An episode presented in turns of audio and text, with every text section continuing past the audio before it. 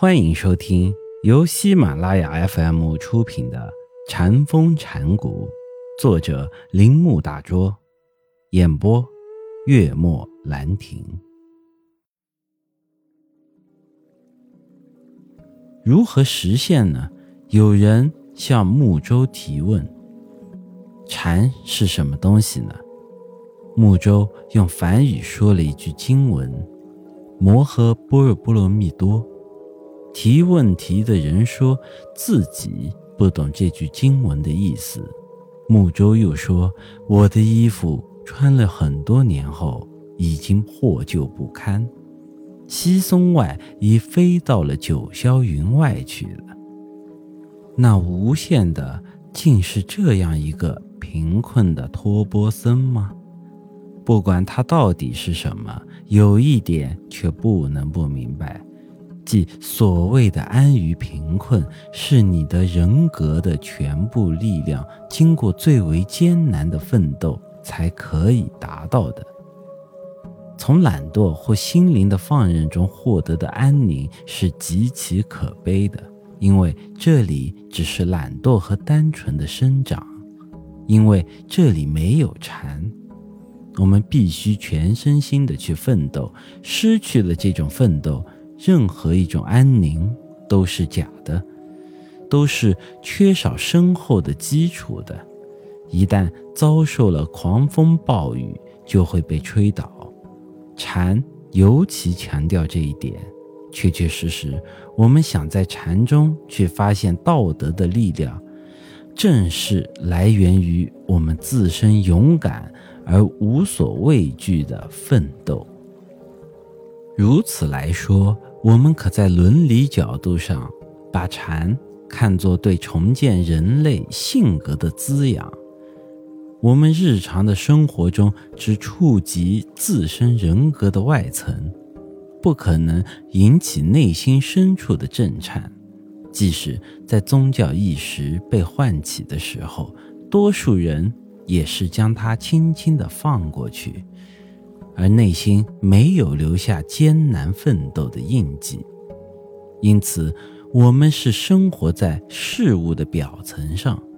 我们虽然也机智也聪明，但我们所产生出来的东西却缺少深度，缺少真实性，也不诉诸于内在的情感。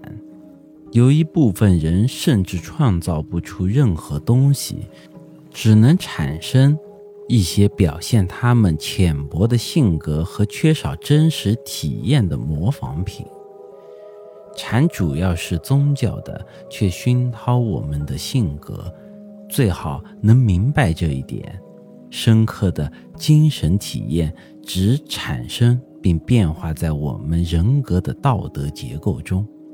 为什么要这么说呢？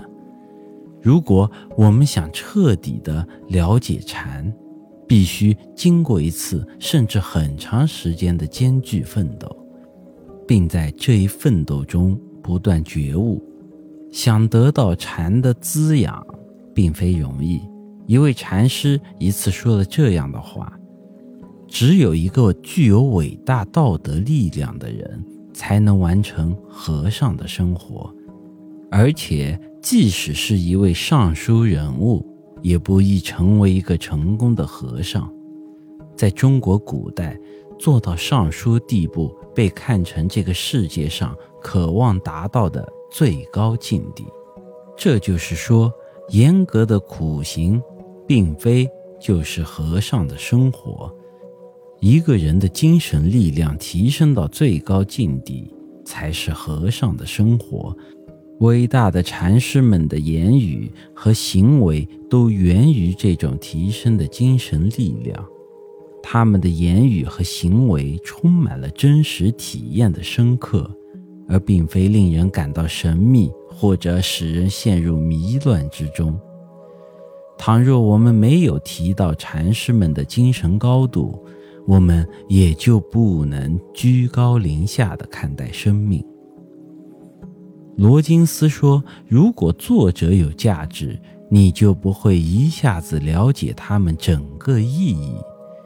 这并非他没有表现出他的意思，也不是他没有使用有力度的文字，而是他没有把一切东西说出来。他不愿把所有的东西说出来，才是奇怪的。他只用一种隐秘的形式或者预言，他确知你需要他。我无法理解这一点，也无法分析出这些大智者内心深处隐匿着的可怕的沉默。他们把它表现出来，并非出于帮助，而是作为一种报酬。他们在你接近他之前，先让自己确知你是应该得到他的。我们想获得打开智者心灵大门的钥匙，必须经过持久而又艰难的道德挣扎。本集播讲完毕，请您继续收听。